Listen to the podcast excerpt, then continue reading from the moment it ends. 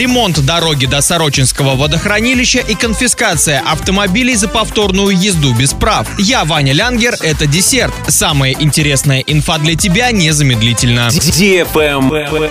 News. В текущем году в Оренбургской области продолжат ремонтировать дороги, ведущие к туристическим объектам региона. Одна из них – региональная автодорога Ивановка-Сорочинг-Ташла, которая проходит рядом с Сорочинским водохранилищем, вторым по крупности после Иреклинского. Ремонтировать будут участок протяженностью почти 30 километров от федеральной автодороги Самара-Оренбург до границы Сорочинского городского округа и Красногвардейского района. Отмечается, что новые подъездные пути повысят туристическую привлекательность водного объекта и позволят проводить регулярные областные и межрегиональные соревнования по спортивной рыбной ловле в более комфортных условиях.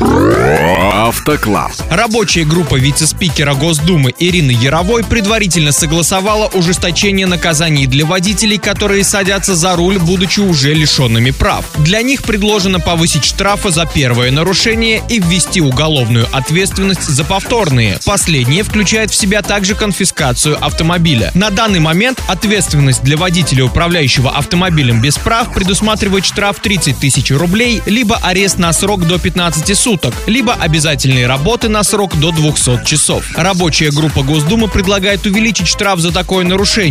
Он составит от 50 до 100 тысяч рублей. Кроме того, предварительное согласование получила и идея введения уголовной ответственности за аналогичные повторные нарушения. Отягчающим обстоятельством в этом случае может стать совершение аварии с тяжелыми последствиями. Как именно будет выглядеть уголовная ответственность, пока не уточняется. Однако она может предусматривать и конфискацию автомобиля. На этом все. С новой порцией десерта специально для тебя буду уже очень скоро.